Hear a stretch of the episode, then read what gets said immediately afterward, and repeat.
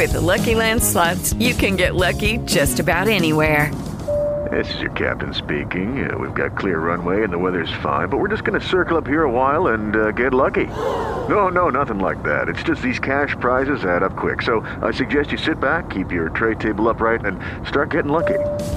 Play for free at LuckyLandSlots.com. Are you feeling lucky? No purchase necessary. Void where prohibited by law. 18 plus terms and conditions apply. See website for details.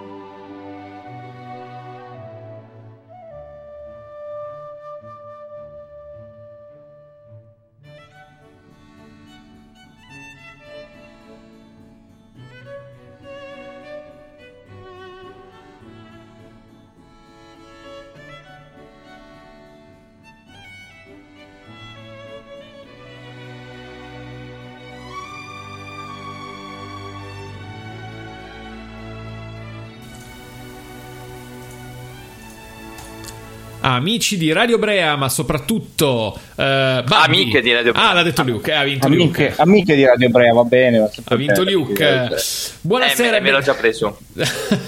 Guarda, si è tagliato i capelli, guardatelo, tutto baldo, giovine, hai tanti. Anche la barba. Anche la barba. No, allora per questo fuori, non puoi Grazie, più trasmettere. Ciao. Allora, eh, buonasera, bentornati su Radio Brea, la web radio di Sentieri Tolkieniani. Chi vi parla? Il vostro Gilby, come sempre, accompagnato da il sempiterno Buddy. Ciao Buddy. Buonasera a tutti, buonasera a tutti e ovviamente la triade, il triangolo, eh, l'italico triangolo Brescia, Cavaller Maggiore, Siracusa, quindi Ici, Luke e Tony. stasera così, stasera così. Cioè, Buonasera a tutti. Però Panello vocolario stamattina. Ma questo, vorrei, questo è, è, la, è, il pre-live, diciamo, il pre-show. Sì, ma aspetta, che io, però, però aspetta vorrei, che... vorrei sottolineare che non sono io il bresciano. Ah, no, vabbè, vi ho detti al contrario, giusto, giusto. Esatto. Vi ho detti al contrario, hai ragione, hai ragione. Eh, dicevamo, bentornati in onda su Radio Brea, la web radio di Sentieri Tolkieniani. Questa sera nuova puntata di Many Pets One Road, questo percorso di eh, conferenze via web che porterà a The Tree of Tales, eh, evento, mostra anzi che si terrà al meeting di Rimini ad agosto nelle date, Luke. 20-25 agosto 20-25 ehm, organizzato da un, un, sacco di entità vi abbiamo fatto vedere prima eh, perché non voglio sbagliare, nella, nell'immagine pre-live, come potete vedere, questo evento in collaborazione con l'Università di St. Andrews, l'Università di Oxford, il meeting di Rimini, The Tree of Tales, eh, l'Associazione Newman, Sentieri Tolkieniani e Radio Brea. Quindi voglio dire, eh, un bel po' di realtà eh, importanti, per ultime noi ovviamente nell'elenco, ma mi sembra giusto, però avete sentito che, eh, che nomi che eh, che, che, realtà ecco, che collaborano all'organizzazione di, di questo evento. Allora, ehm, Tony. Dimmi. Tony, vuoi dire due parole prima di mandare la sigla e passare la linea a Beppe e a Barbara che già sono fuori onda che aspettano?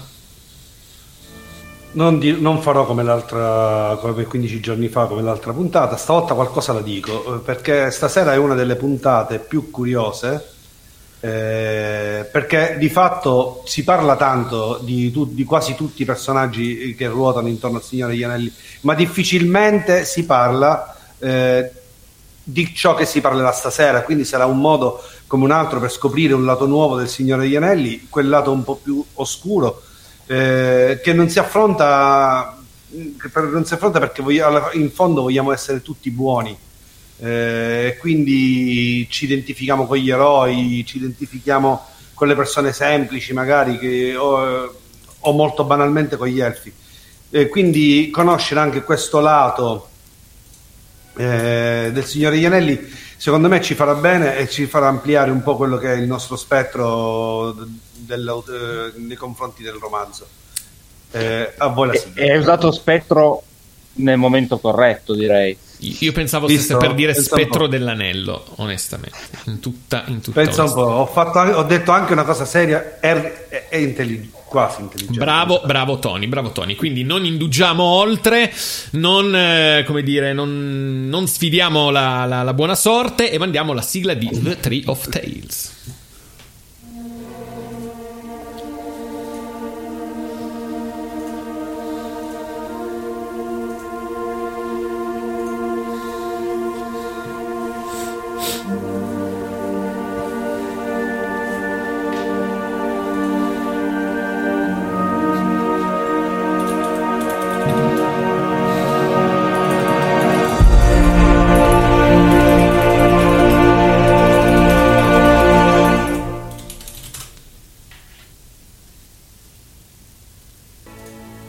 Rieccoci qui dopo la sigla di The Tree of Tales. Come potete vedere, si sono già uniti a noi Beppe Pezzini e Barbara. Buonasera.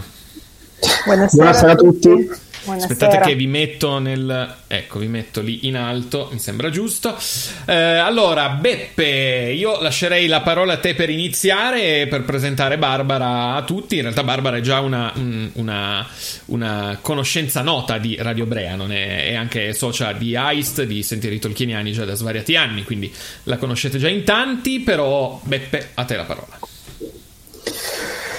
Grazie mille Gilby, sono- lo dicevo prima nel backstage, sono- ho, ho aspettato con tanta impazienza questa serata, cioè se dovessi dire qual è la serata che più aspettavo è questa qua, non sicuramente perché siamo tutti appassionati del, del re dei Nazgul, ma perché sicuramente il personaggio un, un po' più originale rispetto a quello che abbiamo coperto le altre settimane, a tutti piace Sam, a tutti piace Frodo più o meno, a chi piace Gandalf, ma il re dei Nazgul è eh, un personaggio che non viene messo spesso sotto i riflettori della critica. E questa sera ne parliamo con una critica, con una studiosa che studia in qualche modo la figura del cattivo fin dalle sue anni dell'università.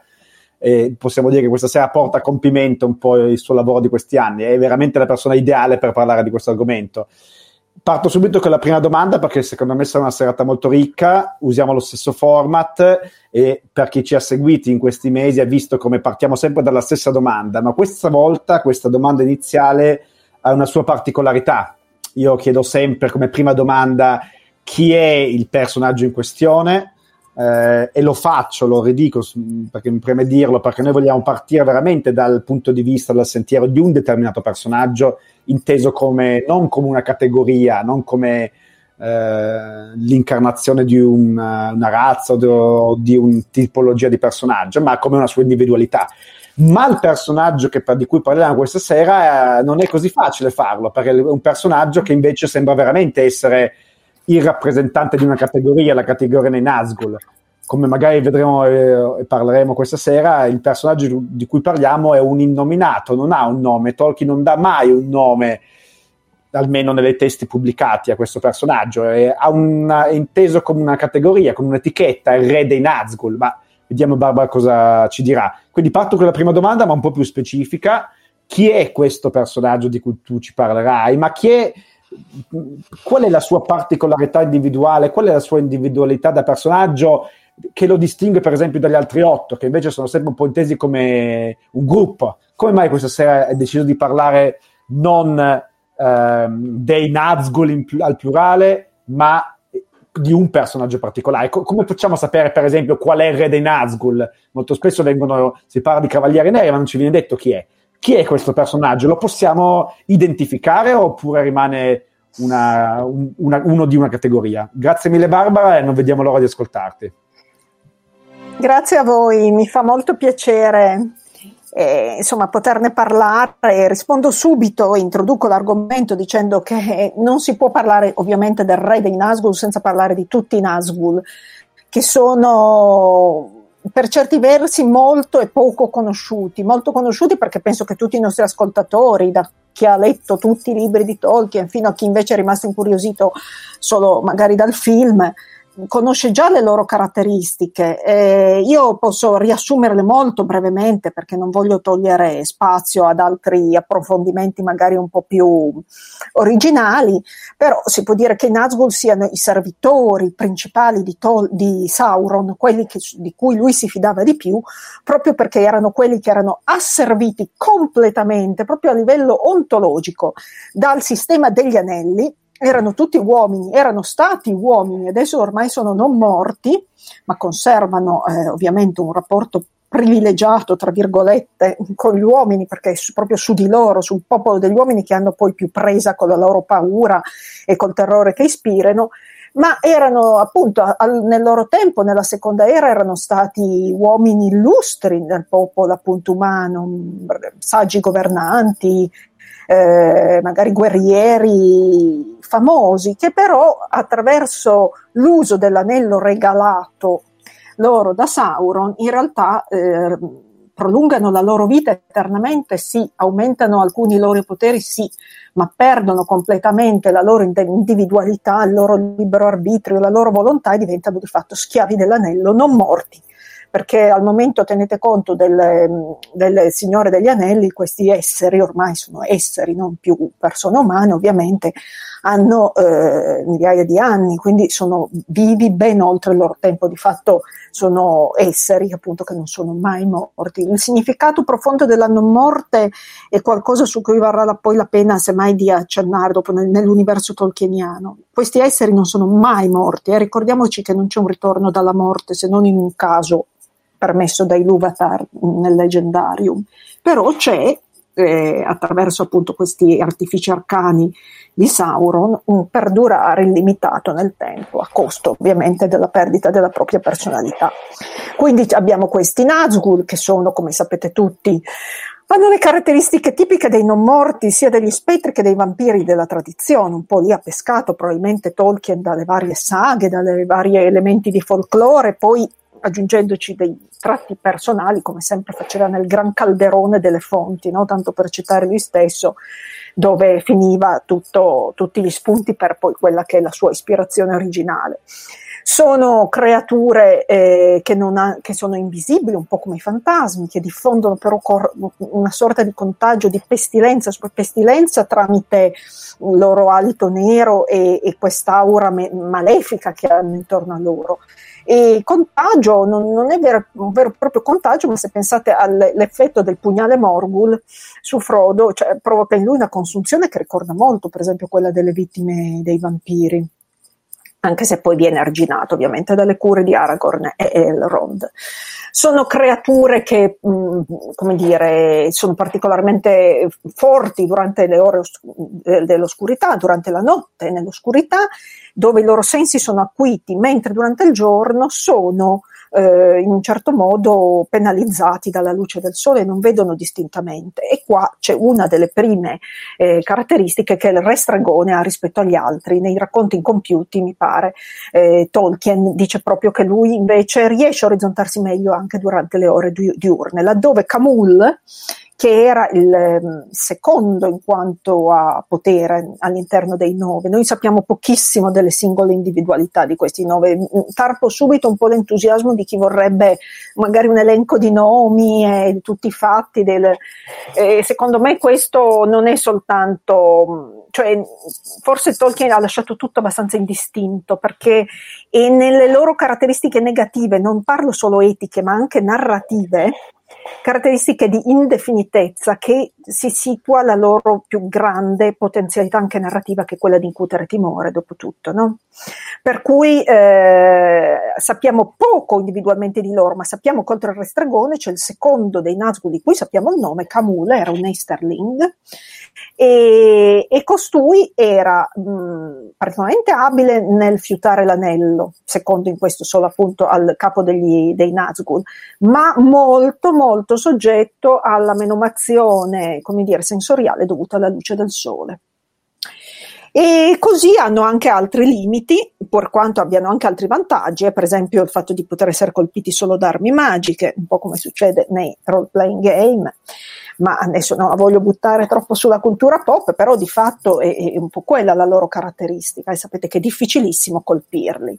E ehm, sono però eh, temono l'acqua come tipico dei non morti della tradizione soprattutto dei vampiri, e tranne di nuovo il capo, il re stregone, che invece è meno soggetto a questa limitazione. Un'ultima caratteristica di cui voglio parlare, a parte il terrore terribile che infondono alla sola vista o non vista, eh, soprattutto appunto negli uomini e soprattutto in chi non ha un cuore abbastanza saldo da insomma in qualche modo fronteggiare, ma non a livello fisico, quanto a livello interiore, quest'aura di terrore. E dicevo, un'altra terribile arma che hanno è l'urlo mi vengono un po' in mente gli spiriti del folklore celtico, le Banshee, che con le urla terribili mm, spaventavano e addirittura mm, annunciavano la morte, in teoria, eh, di qualcuno tra quelli che le ascoltavano. E quindi ci sono tutti questi elementi del folklore, delle narrazioni precedenti, così che si mettono insieme a creare queste creature, ma sono sicura che quanto già ho detto per lo più era, era già noto. E allora mh, mm, voi chiedete, ma cos'ha di più il restregone? Chi era questo personaggio di fatto? Ne sappiamo, ripeto, molto poco. Il fatto che lui porti una corona, ma non appare. Dunque, stavo per dimenticare una cosa. Il Re Stregone all'inizio non appare molto. Dov'è che si rivela veramente? Su eh, Collevento. In quel momento lui eh, appare, ci appare attraverso gli occhi di Frodo veramente come qualcuno di eh, diverso dagli altri. Non è un caso che appaia a quel punto perché il crescendo narrativo ma anche stilistico della narrazione fa sì che possano introdursi per eh, la prima volta, dopo i primi capitoli, insomma tutta una prima parte che è molto legata al lato bucolico, più tranquillo, a uno stile umile o medio della contea, parlo a livello proprio anche stilistico, a partire da Collevento in poi parte invece più la, eh, il registro epico. E allora appare quello che Frodo, risvegliandosi dopo l'orribile mh, eh, ferita ricevuta appunto in quell'occasione, quello che Frodo chiede, eh, appunto, nomina come dov'è il re pallido. Quindi eh, viene definito come re innanzitutto. Quindi sicuramente ha uno status, a quel punto il lettore capisce che ha uno status mh, molto più alto degli altri. Questo sicuramente. E meno soggetto ai limiti che vi dicevo prima, quello della debolezza nei riguardi della luce del sole e nei riguardi dell'acqua.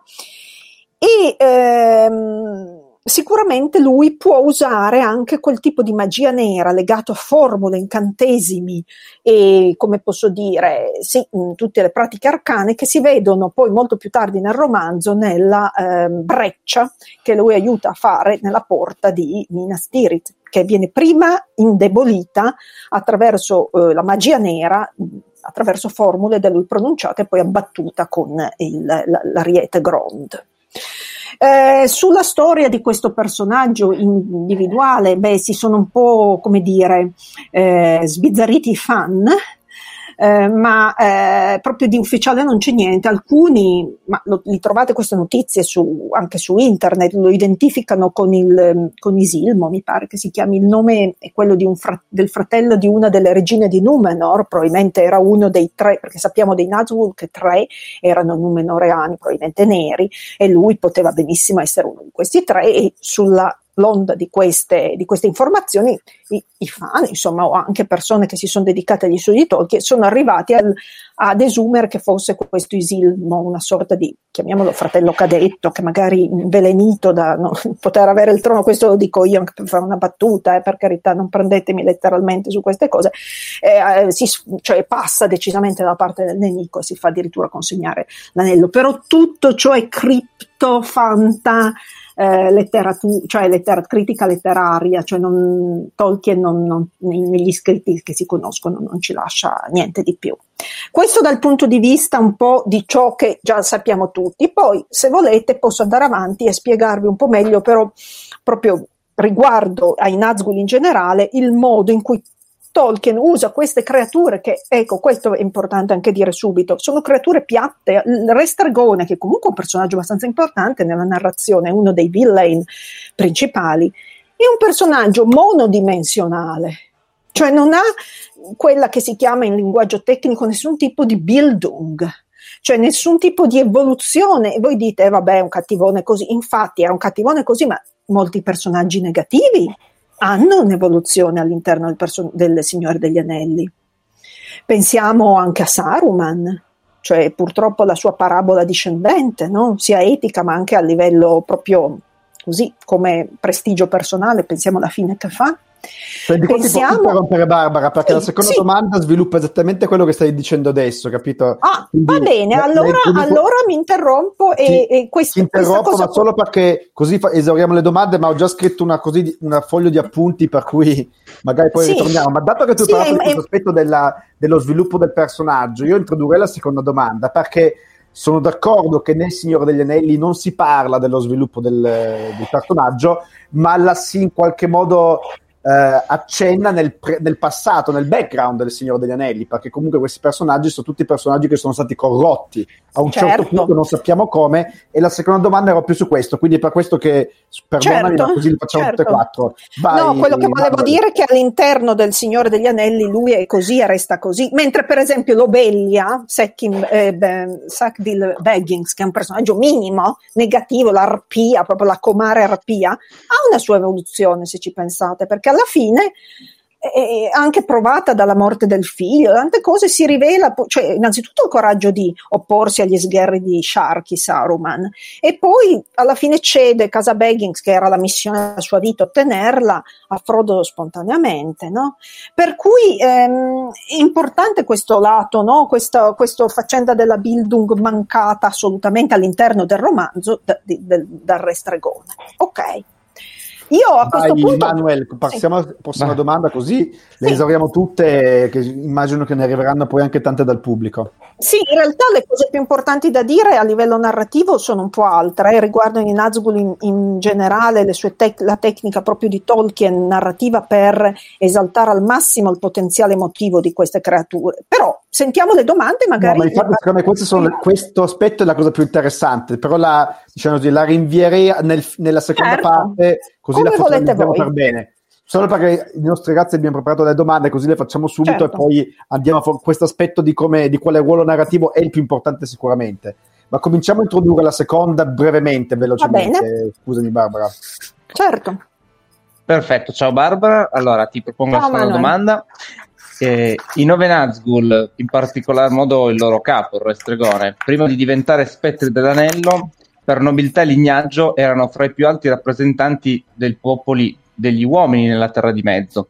Allora la domanda è, partendo da questo punto in cui si trovano, cosa li ha portati a decadere dalla loro grandezza, a diventare tra i più crudeli ed efficienti, oserei dire, servitori del Signore Oscuro? Ma eh, interessantissimo, grazie, la, la, domanda è indubbiamente interessante e permette effettivamente, come diceva anche prima Beppe, di scendere un po' più a fondo nella personalità passata, diciamo, di questi personaggi, che li ha condotti di fatto a essere dei fantocci, senza personalità, grosso modo, se non, eh, vabbè, un odio verso i viventi, eccetera, eccetera, ma questo. Che cosa è successo? Noi vediamo, mm, partiamo dal Signore degli Anelli, dove vediamo l'effetto che l'anello ha su numerosi personaggi, un effetto purtroppo in, già in atto eh, su qualcuno, per esempio Gollum, no? che dà insomma umile, Hobbit, insomma, magari aveva già una vena un po' di perfidia, era già un po' maliziosetto, però insomma era sostanzialmente un Hobbit come tanti altri, diventa poi quel personaggio eh, schizofrenico e molto pericoloso e anche disperatamente solo e alienato che vediamo diventare nel, nel, nel, appunto nel Signore degli Anelli o già nell'Hobbit. Pensiamo a Bo- Bilbo e Frodo, due Hobbit di ben altra statura morale, animali che però si trasfigurano proprio, soprattutto Bilbo nelle vicinanze dell'anello, cioè di, di, praticamente tira fuori i loro istinti più possessivi, i loro istinti peggiori, no? anche in questi personaggi. Pensiamo a ciò che in potenza, soltanto in potenza per fortuna, Galadriel stessa prefigura, eh, pensandosi come la signora dell'anello, no? una specie di bel danza merci di decadente, romantica memoria, la donna bellissima, la regina bellissima ma crudele che tutti avrebbero amato disperandosi. Questo è l'effetto dell'anello, ma pensiamo soprattutto, secondo me è più utile, pensando appunto alla domanda che mi hai fatto, a Boromir. Boromir è un personaggio, come posso dire, magari molto rigido, molto tagliato un po' con l'accetta a livello di mentalità, non ha la sensibilità, la saggezza di suo fratello, però sicuramente un grandissimo guerriero, un uomo per cui la devozione nei confronti della sua patria non si può mettere in dubbio. E allora, come agisce su di lui l'anello? Lo vediamo esasperando questi suoi desideri di aiutare la patria con ogni mezzo possibile. Lui ha l'illusione di poter usare l'anello senza rendersi conto che l'anello prima o poi, ma ben prima che poi si capisce chiaramente, userà lui. Quindi c'è questa idea di acquisire il potere sicuramente, eh, che vediamo in Boromir e che possiamo immaginare simile nei eh, Nazgul prima di diventare quegli uomini a cui fu, venne dato l'anello. D'altronde, a questo proposito, c'è un saggio del grande Tom Shippey dove proprio partendo da una ehm, eh, dire, analogia etimologica tra la parola Wright, Wright sono gli spettri, no? Eh, I ring Wright sono gli spettri dell'anello, e il verbo to write inglese che significa contorcimento, distorsione, lui ipotizza che proprio l'essenza stessa di questi spettri sia la distorsione, una distorsione anche di quelli che erano stati principi giusti, che però con un po' l'idea del fine giustifica i mezzi, si sono alla fine distorti e diventati, cioè volti al male di, di fatto, della serie La strada per l'inferno e eh, costellata di buone intenzioni. Questa è la risposta che mi sento di dare innanzitutto. Ma poi una cosa molto importante, anche questa meriterebbe molti approfondimenti, è molto importante e interessante anche dal punto di vista, tra virgolette, io non sono un'esperta eh, nel campo, ma dico teologico, è l'idea stessa che Sauron corrompe gli uomini, laddove Morgoth aveva corrotto gli elfi attraverso la hubris, il, mh, mm, l'orgoglio, Sauron invece li corrompe con la più grande arma che ha in mano e che è la paura della morte. E quindi eh, nel perdurare in vita dei, dei Nazgûl si intende, eh, come dire, realizzato il desiderio che probabilmente loro avevano, gli era stato chiaramente presentato con altre modalità, immagino, di vivere per sempre, che era poi il desiderio dei Numenoreani. Bellissimo, Barbara, bellissimo. Anche qua due, tre, due tre alzate che hai fatto sono interessantissime. Eh, dai, andiamo alla terza, eh, stiamo facendo un bel percorso. Vai con la terza, Luke, che fa un altro passo, secondo me ci porta un pochino più avanti, ma ci sono tanti temi che sono stati introdotti su cui meriterebbero una serata ciascuno, quindi ma proveremo a tornarci poi avanti. Ma vai, Luke, con la prossima. Andiamo al finale. Innanzitutto, ciao Barbara, così almeno... Ciao Luke, ciao. Allora, Incontriamo i Nazgûl quasi in apertura del romanzo, in una serie di, di, episodi in crescendo, un po' come dicevi anche tu. Prima addirittura all'interno della contea, poi a Brea e infine a Collevento e alle pendici di Rivendell. in tutti questi casi Frodo viene salvato da morte certa, grazie all'intervento fortuito di personaggi come Gil- Gildor, Aragorn e Glorfil- Glorfindel. Cosa accade in questi, in questi momenti? Cosa contrasta il potere di Nazgûl e del loro e del lore leader?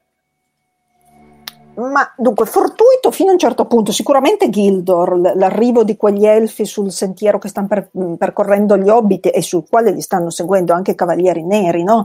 All'inizio, insomma, nei, relativamente all'inizio del loro viaggio, e quello è un elemento fortuito. Gli altri elementi, la presenza di Aragorn è lì perché eh, li stava accompagnando e anche Glorfindel è stato mandato per eh, aiutare gli hobbit, questa piccola carovana di persone eh, in un compito così, così, difficile come quello di raggiungere Rivendell avendo gli spettri dell'anello alle spalle. Sicuramente i personaggi che tu, che tu elenchi, per esempio eh, anche in fondo gli elfi all'inizio, ma soprattutto Aragorn e Glorfindel di nuovo arrivano ad un punto in cui lo scarto un po' verso l'epica è già arrivato. Quindi questi due grandi personaggi anche di combattimento combattenti servono a, eh, cioè, hanno la statura, diciamo, anche di, come dire, proprio di grandi uomini in grado di, di respingere lo stesso Re Stregone, che peraltro si ritira da quell'evento dopo aver ferito Frodo, probabilmente pensando che la scheggia lasciata, insomma il veleno lasciato dal pugnale di Morgul sia sufficiente a eliminare eh, questo, questo insomma, questo loro nemico. Ehm, io però direi che sì, è interessante vedere in tutti questi episodi il fatto come Frodo sia già dall'inizio in balia, assolutamente un po' Ah, è un personaggio molto valido, Frodo, coraggioso, altruista, generoso e fin dall'inizio ha una sorta anche di quella che poi diventa anche un po' la sua mestizia, l'idea di essere un po' lì per andare al di là della sua persona e sacrificarsi eh, al fine che altri, come dice alla fine, possano mantenere ciò che hanno. E questo c'è fin, fin dall'inizio, quando è già ancora più spensierato tutto. Ma come, ma non ha il, il potere fin dall'inizio di resistere all'anello dov'è che trova effettivamente, e che è molto importante anche nell'incontro con Gildor e gli altri elfi itineranti, il, ehm, dire, il, lo scatto per, per farcela? Io dico molto nell'invocazione di Vardelentari, sia gli elfi che arrivano sulla strada, ma lui stesso nel momento dello scontro con il re stregone, quando sembra veramente, cioè ormai sono lui, l'anello, che tra l'altro anche al dito, e questo terribile avversario, lui invoca Elbert Giltoniel. E, ehm, e si sa che per i Nazgul la signora delle stelle, la signora della luce, questa Valli è così amata dagli elfi e ha un potere veramente apotropaico, chiamiamolo anche di respingimento, non da poco. Quindi non, non, sottovaluterei l'invocazione che c'è attraverso i canti degli elfi nel primo episodio, attraverso le parole stesse dei personaggi in questi, in questi in questi episodi. Sottolineo che anche gli elfi sono, non solo i Nazgûl all'inizio, sembrano nella contea tutti, eh, come dire, quasi come dire, eh, ridotti nelle loro potenzialità, sono essi dei fagotti neri, striscianti, sibilanti, molto sgradevoli, ma non sembrano così pericolosi, mentre con l'evento lì c'è lo scarto, no? Proprio. Ma anche gli elfi all'inizio sono presentati come dicerie, no? attraverso le parole di Sam, per cui viene preso quasi in giro, cioè viene di fatto preso in giro dai suoi compaesani. E lo stesso Gildor e la compagnia degli elfi che aiuta e che scaccia il Nazgûl attraverso i loro canti, sono comunque gli elfi un po' del piccolo popolo, sono gli elfi dei canti, i menestrelli, gli imbanditori di vivande, non hanno la statura epica da guerrieri che avrà poi Glorfindel, ma queste sono scelte narrative narrative particolari per poter sfruttare la materia in tutti i suoi aspetti prima di arrivare al, come dire, all'acme finale con l'apparizione del Re Pallido, il Re Stregone, di Aragorn come erede appunto di Elendil, di Isildur, scusate, e, e di Glorfindel come espressione dell'elfo guerriero da Silmarillion, eccetera, eccetera. Senti, qua posso intervenire, lo so, cambio il programma, ragazzi, per qua ho sì. una domanda che mi interessa perché mi hai aperto una cosa che mi... Ma secondo te questo aspetto, perché, eh, scusate se interrompo, adesso Tony rinviamo la tua domanda un attimo perché non ce la faccio resistere, perché io sono molto d'accordo con quello che tu hai appena detto, che c'è una gradualità a livello narrativo nel primo e secondo libro in particolare che è legata anche all'uso delle fonti, per cui si comincia appunto con un Gildor, con questi elfi un po' diciamo così, di registro basso che vengono un po' dal folklore e poi piano piano si sale a livello epico. Eh, e questo vale un po' per tutto, vale anche per il registro linguistico, vale anche per il modo con cui la predominanza è data dagli, agli hobbit, ma e qua ci sono proprio l'eccezione a questa gradualità sembra proprio essere quella dei Cavalieri Neri, nel senso che i Cavalieri Neri, eh, i Nazgûl, invece vengono presentati eh, fin dall'inizio, ma mi piacerebbe sapere cosa ne pensi, con una dimensione di terrore da romanzo gotico, adesso non proprio il modello, che contrasta molto. Infatti, avere un Nazgûl nella contea è come se facesse eh, crearsi già un cortocircuito a livello narrativo. Tant'è che Tolkien stesso in una lettera dice che. Eh, suggerisce, non dice che quello che la, questi presenza di questi cavalieri neri pers- era stato uno dei motori più importanti per lo sviluppo poi del, rom- del, romanzo da un Hobbit a quello che sarebbe poi diventato. Cosa ne pensi di questo? Cioè, pensi che invece i Nazgûl fin dall'inizio hanno un ruolo importante in questo senso, ad alzare la tonalità, a portare immediatamente una epicità? Perdonami, Io no. Sì, sì, no, no, ma mi, grazie, no, perché queste sono proprio le parti che a me interessano di più, cioè quelle di tecnica narrativa e proprio l'arte dello scrittore, ecco, a prescindere un po' dai contenuti invece più quelli tematici. Um, no, io non trovo che all'inizio, che, che dica Tolkien, non so, e comunque, vabbè, è chiaro che sono presenze minacciose, eh. però um, un po' attraverso l'espediente di cui volevo poi parlare anche dopo, della eh, come si può dire, distanziamento, adesso vi spiego come, un po' anche attraverso la descrizione che c'è all'inizio di queste forme che strisciano, annusano, eh, bofonchiano parole che non si capiscono, eh, sono quasi, non dico animalesche, però sono molto diverse dal re pallido di Amon Sul.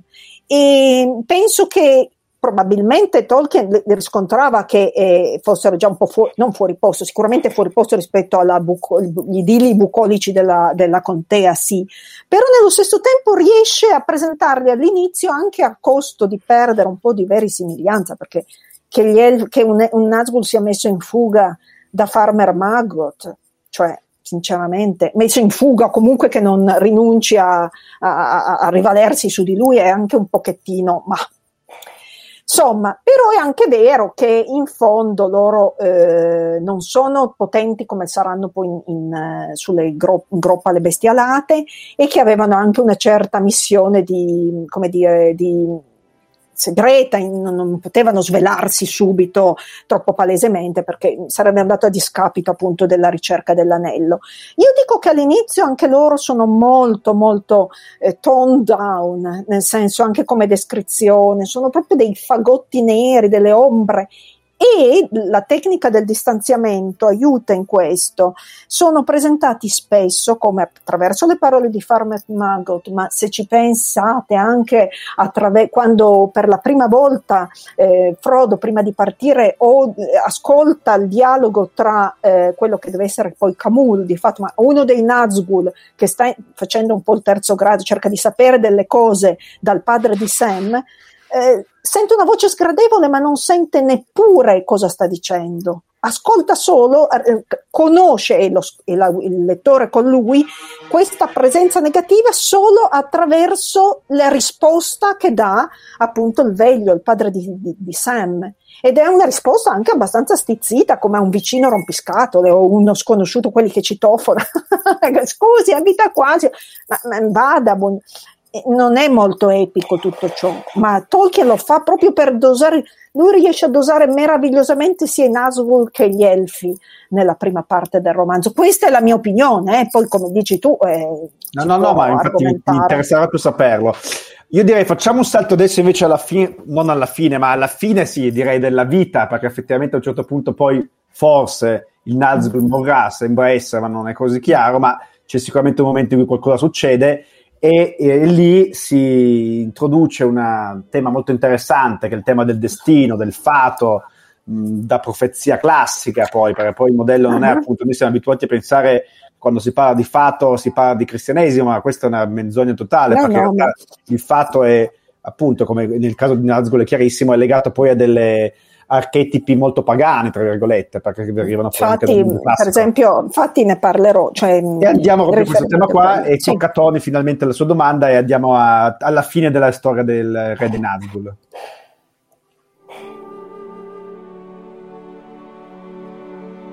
Allora, innanzitutto buonasera Barbara. Ciao Tony. Eh, questa domanda sotto un altro punto di vista l'abbiamo fatto parlando di Ewin eh, con Luke ci è sembrato doveroso, per non dire anche curioso e interessante, vedere invece dal punto, dal punto di vista dei Nazgul la stessa domanda, che adesso ti vado a denunciare. Durante la battaglia del, eh, del Pelennor, il re stregone, rivolgendosi a Ewin, pronuncia l'iconica frase Nessun uomo può uccidermi Qual è il significato di questa profezia e a quali modelli letterari allude? Dunque, grazie, grazie per questa domanda. È interessante anche perché mi permette subito, se eh, posso farlo, dare delle piccole curiosità che mh, mm, comunque io ti dico non, non, sapevo prima e che ho scoperto abbastanza, insomma, in tempi recenti e che in una stesura precedente in realtà ehm, il Witch King, cioè il Re Stregone, non doveva neanche morire, ma addirittura aveva il, il, il posto lui, di, al posto della bocca di Sauron, di parlamentare con l'esercito dei popoli liberi davanti al cancello nero. Non solo, ma si presentava addirittura poi a Frodo che stava per gettare l'anello nel monte, Mon- nel monte Fato. Quindi già questo è indicativo del fatto che c'è stata ovviamente una grossa evoluzione poi nel peso e anche nel, come dire, nel, proprio ha deciso di usare, usare il, il, eh, come un ingrediente no? il personaggio in un modo diverso all'interno della sua narrazione. Nella prima versione dello scontro con Eowyn, tra l'altro, non vi è alcun, adesso purtroppo la Home è lì è nel secondo volume, cioè nei, nei volumi centrali della History of Middle Earth, c'è tutta la storia del Signore degli Anelli con le varie versioni e c'è questa prima stesura dello scontro con Eowyn dove non c'è Merry e dove Eowyn si presenta fin dall'inizio come Eowyn, cioè una donna guerriera che addirittura dice al eh, capo dei Nazgul ehm, va a dire al tuo signore che neppure non riuscite a far paura neppure alle donne cosa che mi veniva la battuta, forse ha dovuto cambiarla per motivi per non essere accusato di misoginia così, ma non è questa la ragione. Chiaramente lui ha voluto imprimere una, eh, appunto attraverso la, come dire, innanzitutto la sorpresa di vedere Dernhelm che in realtà è Eowyn, ma anche attraverso la, eh, la realizzazione di questa la soluzione di questa profezia di Glorfindel, che viene poi elencata anche nelle, nelle appendici, ha voluto imprimere una bella accelerazione di nuovo sul registro epico e sul collegamento di questa storia, come diceva anche Beppe, con le antiche saghe. Questa questione della profezia spesso ehm, cioè fa, fa, capo a una lunga, una lunga tradizione, c'è già nei poemi epici per esempio, la benedizione e maledizione di avere un, un, unico punto debole fa sì che tutto il resto non ti possa toccare, ma che combinazione poi finisce che la gente sapendolo mira proprio a quello, no? adesso detto in parole molto semplici. E eh, lo si trova con Achille, per esempio, il tallone di Achille, lo si trova anche nei miti germanici che concernono Sigfrido. Lui si bagna l'eroe, il guerriero di altissimo livello, uccide il drago, si bagna nel sangue del drago, ma resta una foglia di tiglio attaccata alla schiena e lì il sangue del drago non riesce a entrare in contatto con la pelle ed è proprio lì che, sapendolo, attraverso dei sotterfugi, i suoi nemici lanceranno insomma, l'arma che lo ucciderà. E, ehm, diciamo che fa parte di una lunga saga di di tradizioni, ma in, diciamo fa parte anche un po' di un gioco tra il narratore, il cantastorie a volte, ma addirittura il narratore se si tratta proprio di libri con un autore, il narratore e il lettore che mette questa regola apparentemente in, in, cioè, difficilissima da violare e il, l'ascoltatore, il lettore è ancora più curioso di vedere come alla fine riuscirà a violarla. E sembra impossibile, nessun eh, uomo riuscirà a uccidere questo, questo re dei Nazgûl. E già, infatti ci pensa una donna, no? Questo ricalca invece mh, a livello proprio letterario di fonti abbastanza quello che è il, um, il, il Macbeth di, di Shakespeare dove allo stesso Macbeth era stato predetto che nessun uomo nato da donna, nessun nato da donna l'avrebbe ucciso. Dopodiché tutti era bello contento, sembrava praticamente invulnerabile, finché Macduff, il suo avversario principale, alla fine lo uccide e gli rivela di essere nato attraverso parto cesareo. Quindi non direttamente dal ventre di sua madre, ma attraverso diciamo, una, un'altra, un'altra via. E diciamo che Guarda, questo... Ti interrompo un attimo per una cosa che abbiamo scoperto noi facendo il lavoro della mostra. Noi abbiamo trovato il manoscritto del Macbeth, che, del, non il manoscritto, il testo del Macbeth che usava Tolkien eh, durante gli anni della scuola con i suoi appunti e l'abbiamo digitalizzato, quindi nella mostra faremo vedere anche questo manoscritto sì. in cui ci saranno dei riferimenti proprio all'episodio a cui tu hai parlato, ma chiusa parentesi. Ecco, ma io avevo praticamente finito, voglio solo aggiungere per chi è interessato che in realtà queste profezie non sono quella del restregone, che è quella più famosa perché è quella che troviamo in un momento topico del Signore degli Anelli, non conoscono tutti, ma ce n'è diverse anche nel, nel Silmarillion, non solo attraverso le parole del eh, detentore di, pof- di, profezie per eccellenza che è Mandos, ma anche riguarda, c'è una profezia che riguarda per esempio il cane Huan, hm? il segugio, il segugio di, dei Valar che segue il suo padrone, uno dei figli di Feanor, nella terra di mezzo e di cui è detto che sarebbe morto ma non prima di aver sconfitto il più grande lupo mai, mai esistito. Oppure ce n'è una, anche una profezia bellissima, per me è uno dei pezzi, nei piccoli pezzi più belli del, del romanzo, attraverso le labbra di un ormai derelitto Saruman, proprio alla fine del libro, che dopo, dopo, essere stato graziato da Frodo ormai e a pochi minuti dalla, dalla fine, eh, perché Grima poi lo ucciderà in capo a, a qualche istante, e gli dice lo guarda con meraviglia e odio nello stesso te- tempo, se mi ricordo bene il passo, e gli dice ehm, non spetta a me, cioè io tu non avrai comunque, sei cresciuto, sei, sei, come dire, hai avuto la tua Bildung, sei veramente cresciuto, ma non avrai una vita né lunga né felice e questo non dipende da me, ma io lo sento, in quel senso rivelando ancora una sua connessione con l'Ovest, da cui arrivano poi tutte le profezie che non è morta neanche nel momento suo di degrado peggiore per Saruman. Quello è un momento veramente molto toccante per me. Bellissimo, Barbara, mi entusiasma veramente. Adesso ho introdotto il concetto di Weird, che è forse più complesso del, del rapporto tra destino personale. E, mamma mia, so, ci sono tantissime domande, purtroppo lo dico dal pubblico, quindi non posso andare avanti a dialogare con te adesso in questo istante. Devo tacere un attimo, ma invito Gilby e Ichigo a fare le domande e poi spero che ci sia ancora tempo perché ho due aspetti che ho introdotto che mi piacerebbe approfondire. Ma vedete che ricchezza che c'è dietro un personaggio apparentemente, non dico marginale, ma meno importante di altri come potrebbe essere Stregone. Ma grazie mille per questo primo assaggio, abbiamo tante domande dal pubblico, cominciamo a porle, vai Gilby. Dunque, da dove iniziare? Vediamo un po'. Allora, abbiamo due domande che sono lì già da eh, prima della diretta addirittura, ce l'hanno scritte Massimiliano e Anna, eh, domande alle quali hai già, mm, secondo me, risposto, ma te le poniamo di nuovo, Barbara. Mm. Allora, Massimiliano chiedeva, vorrei sapere qual è il vero nome del restregone di Angmar. Eh, pure io. Vorrei sapere anch'io.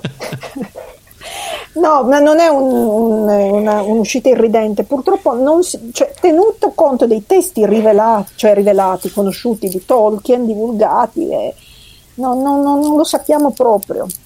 Eh, io penso un po' abbia lasciato questo nel vago perché fa parte di quest'aura di, di, aura di non definizione che rende il personaggio ancora più inquietante, tutti i Nazgûl, ma soprattutto lui. Poi, ripeto, ci sono stati questi tentativi di mm, riconoscerlo come Isilmo, questo re cadetto, chiamiamolo un re, fratello di questa regina di Numenor. Però se volete guardare su internet trovate qualche, qualche cioè, tentativo di... ma non, non so rispondere a questa domanda altrimenti.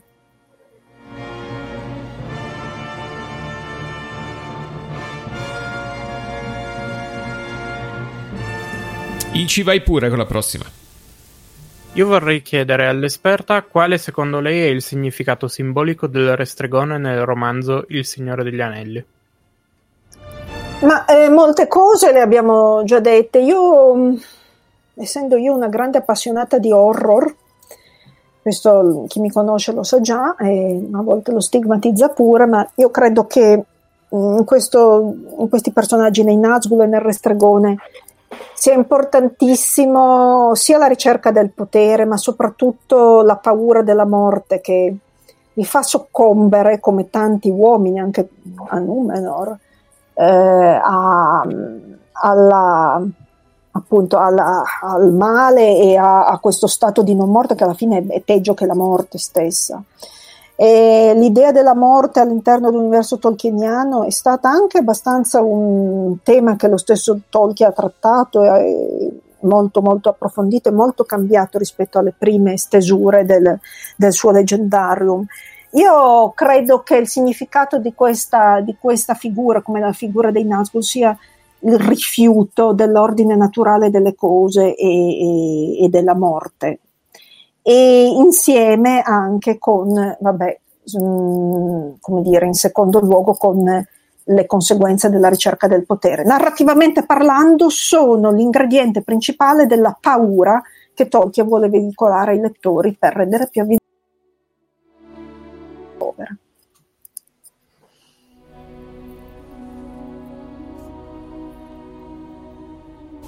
Allora, prossima domanda arriva da Arkin che si riallaccia al discorso del nome. Vediamo se Barbara magari sa dirci qualcosa. Eh, dice: dicono, che, dicono chi però, Arkin, che Restregone si chiamava Mursor. È la verità? Questo nome, Barbara, lo conosci?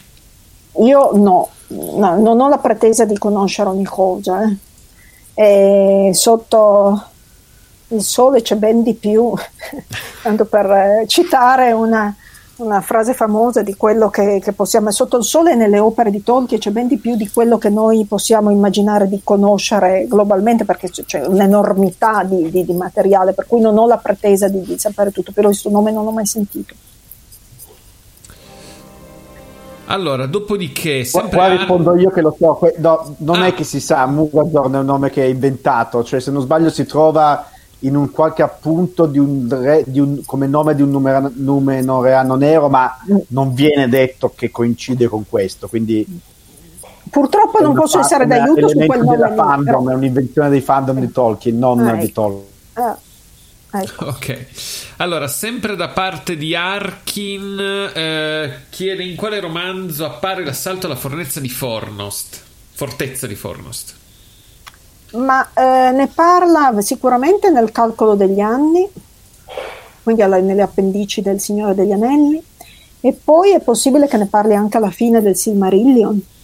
Non so se ne parla anche negli incompiuti. Negli incompiuti sì, ne parla anche mm. negli incompiuti, ma quando si tratta la storia della mamma di, di Argon, della famiglia di Argon, c'è un pezzo mm-hmm. si... però non è che proprio se ne parla sì. tanto. No, mi pare che in quell'occasione lui eh, indossasse una maschera nera che però poi non appare, lui parlo del restregone, che non appare più in nessun altro, in nessun'altra descrizione del personaggio, però abbastanza inquietante.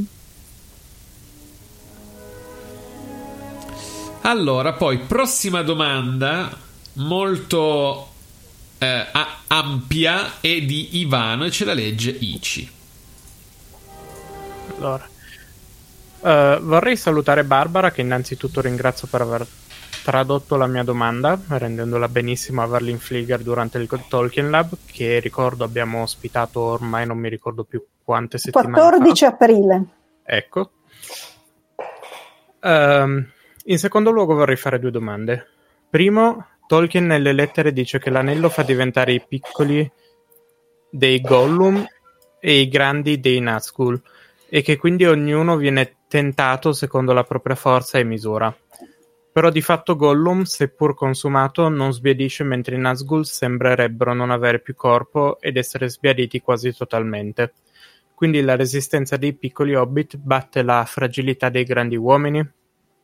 2. Uh, sì, rispondo subito a questa. Ah, okay. eh, probabilmente la questione di quella parola tra l'altro iper abusata in questi mm, tempi, è abbastanza bruttina, penso sia un anglismo, comunque la resilienza degli, degli, degli Hobbit è cosa nota indubbiamente, ma stiamo attenti perché Gollum aveva avuto l'anello, è vero che aveva avuto l'unico che era molto più potente, ma quei, quei Nazgûl ce li hanno da, da, dei millenni gli anelli, Gollum l'aveva avuto, io penso 500 anni, non lo so, non mi ricordo, 500-600 anni, una cosa così. Per cui anche questo probabilmente è vero che era l'unico. Sono vere entrambe le cose, diciamo. Mm, sicuramente la resistenza dei, dei piccoli, cioè dei, degli umili, ma molto, molto, come dire, tosti a livello di, di resistenza anche, anche morale. Hobbit gioca il suo ruolo, ma anche il tempo di detenzione di questi diciamo, strumenti del male. Eh, sempre Ivano ha chiesto anche quanto i Nazgul secondo te hanno influenzato i Mangiamorte della Rowling. Eh, ho, ho, una, ho, un outing da fare a tal proposito. Forse adesso mi staccate il collegamento, non lo so. Sono pronta a tutto, accetterò qualsiasi conseguenza delle mie parole, ma non ho mai letto Harry Potter. Quindi non posso rispondere a questa domanda. Ah, e, e, vi dirò di più, perché proprio anche voglio togliermelo dal peso. L- l'ho fatto di proposito perché dopo le prime 20 pagine del primo libro ho detto basta, l'ho chiuso, l'ho messo via. Mi spiace. Eh, comunque, Barbara, ci sono peccati più gravi, eh? Lo so, però, però, adesso a parte gli scherzi, è un'autrice, è una saga che ha una, una, dire, una risonanza mondiale, deve avere sicuramente delle, delle, grandi qualità a livello narrativo, se non altro enormi, per cui ho fatto delle battute, però purtroppo davvero non posso rispondere, mi piacerebbe, mi piacerebbe rispondere, ma non, non posso perché non conosco appunto questi personaggi della Rowling.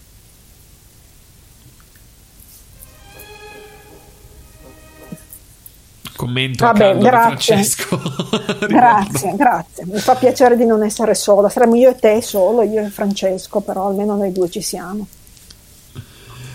Allora, andiamo avanti. Eh, allora, c'è una, una, considerazione di Gabriele eh, riguardo la, il discorso del nome e scrive: Per me perdere il nome è una delle cose che disumanizza ulteriormente in Nazgul, trovo giusto che non ce l'abbia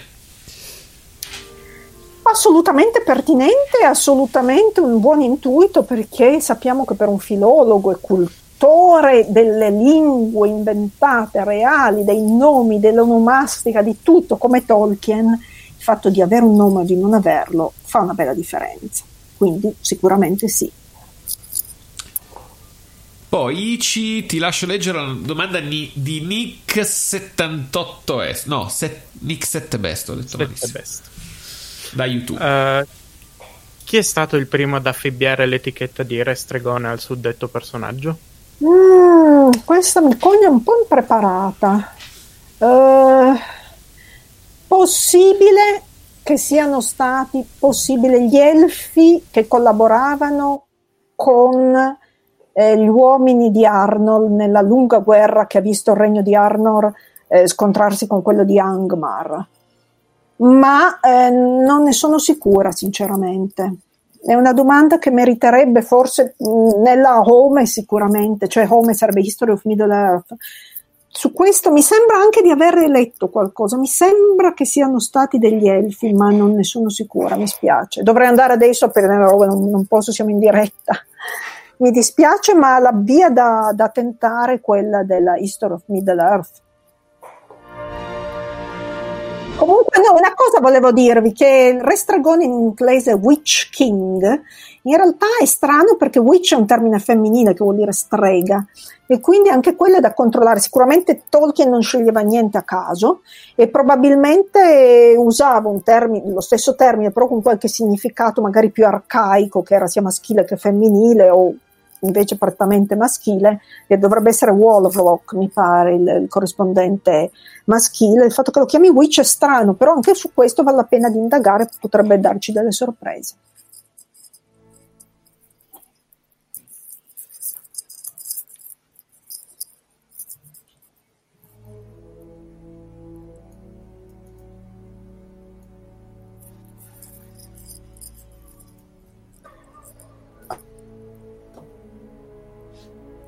Gilby il microfono, scusami, che hai tolto. Hai ragione, dimentico sempre di togliere il muto. Allora, eh, Norbert scrive: Frodo ha sopportato la scheggia di pugnale Morgul per un paio di settimane. Secondo Gandalf, un guerriero umano sarebbe durato al massimo eh. pochi giorni. Sì, questo indubbiamente è anche una risposta a quanto chiedeva prima Ivano. Conferma quanto da lui detto.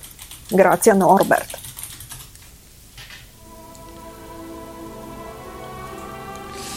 Allora, mi pare che ci siano anche ancora domande. Cioè, sì, il microfono attivo. Ci siano ancora domande da parte dello staff. Quindi fatevi avanti, non temete. Tra l'altro è arrivata anche una, una domanda di Evelina dal pubblico, ma se abbiamo domande qua dallo staff iniziamo con quelle.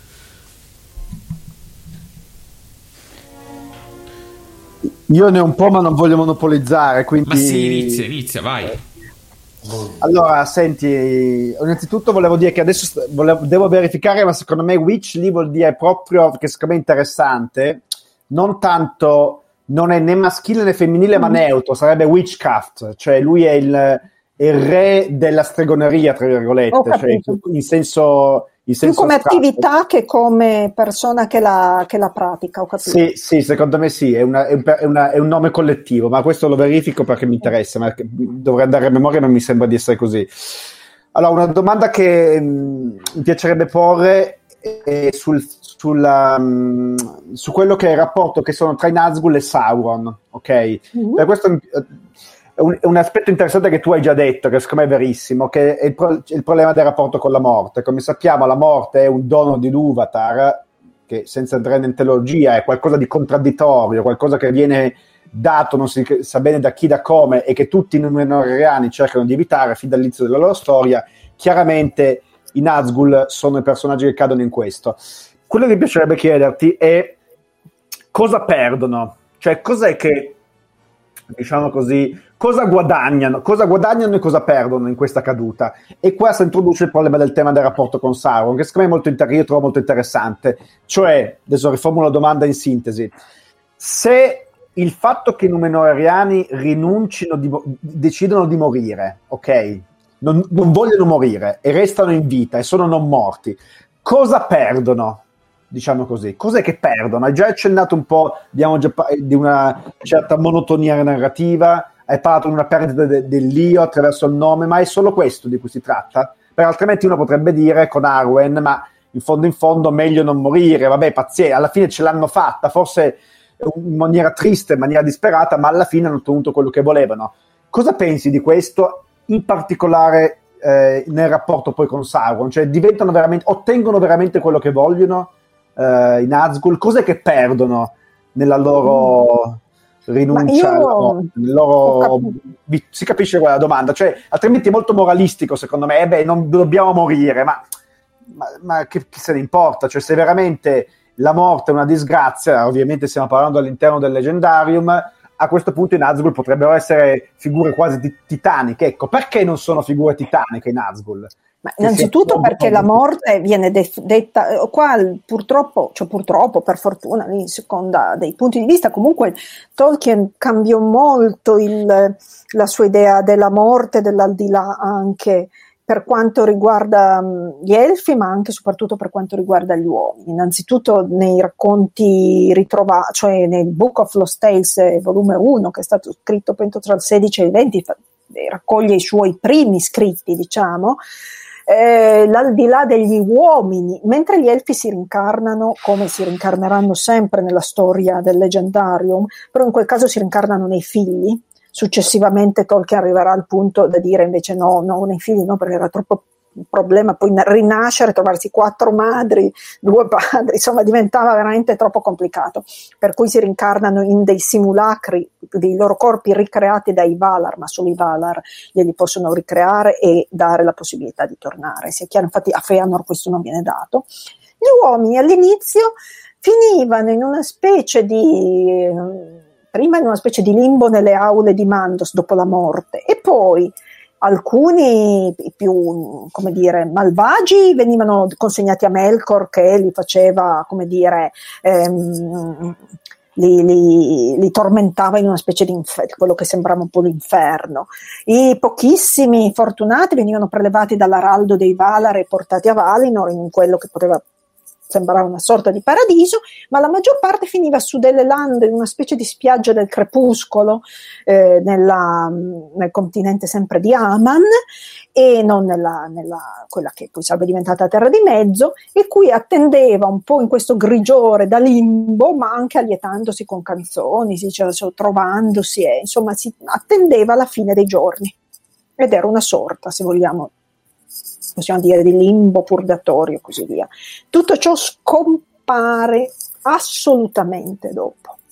Questo il significato è ben chiaro. Tolkien, e Tolkien comincia a parlare del dono di Luvatar come proprio il fatto di poter migrare come spirito quello degli uomini, oltre le mura del mondo, oltre le, in un luogo che nessuno se non l'Ivatar conosce.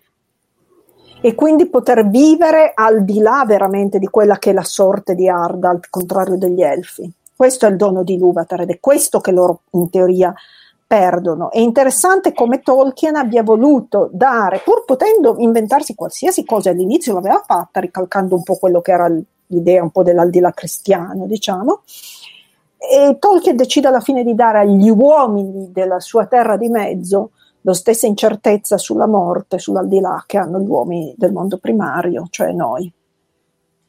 In un certo senso in Asgul non hanno nessuna incertezza, ma non hanno più nessuna anche certezza, nel senso che quello che perdono sono essenzialmente loro stessi, sono, diventano dei fantocci, perdono non solo il libero arbitrio di scegliere, ma anche il posto che vogliono scegliere comunque sempre solo il male così.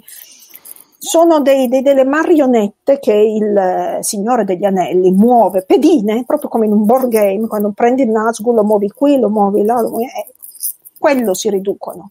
Questa è una, è una cosa terribile, forse è meglio è meglio anche in un'ottica sen- di non avere la, la, speranza che invece contraddistingue per esempio Aragorn quando parla della morte a, alla moglie, no? anche in un'ottica meno, come dire, ottimista e forse è meglio andare a vedere qual è il dono di Luvatar, che è una cosa di questo Quindi genere. possiamo dire che perdono la speranza tra le tante altre cose. Loro perdono la ma non hanno neanche più il concetto di speranza, cioè Appunto, secondo la me perdono, eh, come, sì. la perdono come concezione. Di concezione, non solo, ma loro ven- le loro urla eh, hanno anche proprio questo effetto su chi li ascolta, proprio quello di far perdere la speranza. Quindi Eh. sono collegati assolutamente con questo tema, sicuramente. Anche secondo me.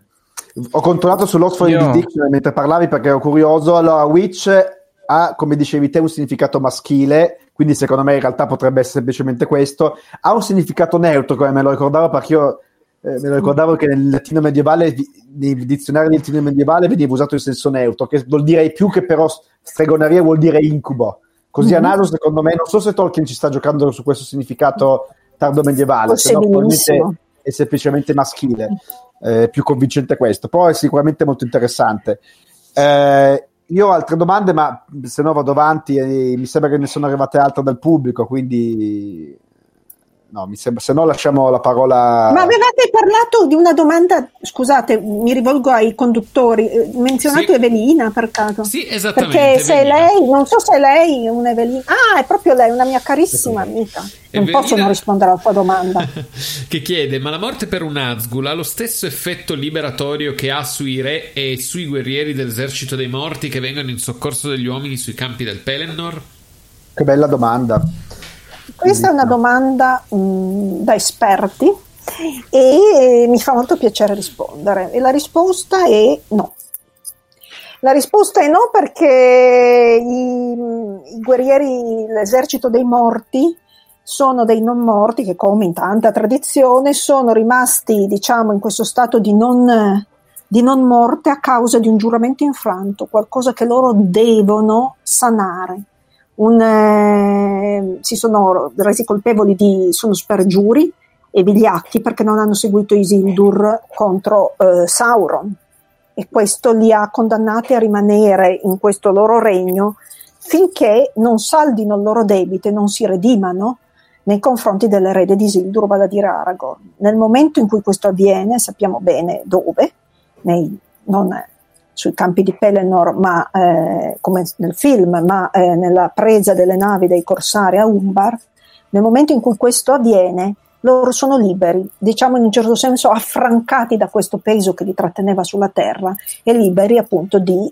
fruire del dono di Luvatar. Ma per i Nazgûl non è così, eh, perché, ehm, perché la loro essenza, pur essendo, restando quella di di, di mortali è stata contaminata sicuramente dalla, dalla, dalla presenza del, dell'anello e del male del mondo. E io penso che il male del mondo non si perda con la fine di Sauron in ogni caso, come lo stesso Tolkien sembrava suggerire, tant'è che in una lettera lui, parlando della fine del re dei Nazgûl, del Witch King, dice che era più che morire, viene disperso e dice nella lettera, ridotto all'impotenza, ma non credo che possa più trovare la sua via d'uscita. È troppo legato a questo sistema di non morte ed è vincolato probabilmente a, eh, a tornare nel mondo se il male che, quel, quel, famoso male che verrà nelle parole di, di, Gandalf, qualcun altro provvederà al male che verrà, forse il male sarà un'ulteriore incarnazione di Sauron. Guardate, qua non possono intervenire perché sto scrivendo un articolo proprio su questo tema qua. Ecco, allora forse sei anche... Questa è una mia idea, sentiamo... No, no, è un'idea giustissima, perché quando muore, Tolkien dice questa frase qua che è interessantissima, dice, ve la leggo perché ce l'ho proprio di fronte nel mio articolo che stavo scrivendo questi giorni, dice, e la sua voce fu eh, up, fu ingoiata e non fu mai sentita in quell'età del mondo. Per cui esattamente il, il, testo, il sottotesto è che in realtà ci sarà un'altra età in cui quella voce verrà sentita di nuovo. Cioè, il re dei Nazgûl non sta andando oltre i confini del mondo. Questo è interessante perché apre un tema su cui sto lavorando in questo periodo, che è il tema delle compenetrazioni delle diverse razze. Cioè, noi sappiamo che c'è la possibilità in certi casi, lo sappiamo per esempio nel caso di Luthien o nel caso di Arwen, di, tra virgolette, cambiare razza. Adesso razza lo uso in senso tolkieniano, cambiare il proprio destino, fare un'interpretazione. E c'è, adesso, anche Gandalf fa una cosa del genere. In che senso Gandalf muore? Come fa Gandalf a morire se è un Maya? È un Nazgul che è un uomo non dovrebbe morire, ma in realtà il testo ci dice che non muore, o almeno che io sono molto d'accordo con quello che stai dicendo, che in realtà il suo legame con la non morte è tale che in qualche modo si trasforma, per cui paradossalmente è come se uno degli altri effetti della sua caduta sia nel perdere non solamente la propria individualità, ma anche possiamo dire quasi la propria appartenenza ontologica, non è più un uomo, è, ha perso la sua umanità totalmente, al punto che legato, diventa legato ad Arda, che non era il suo destino ed è legato alla corruzione di Arda. Quindi sono molto d'accordo con quello che stai dicendo, ma, ma solo per dirti hai assolutamente ragione, no, secondo me. Va Posso bene, aggiungere una, una sorta di, di, domanda, ma cioè frase, affermazione, ma che poi potrebbe essere domanda.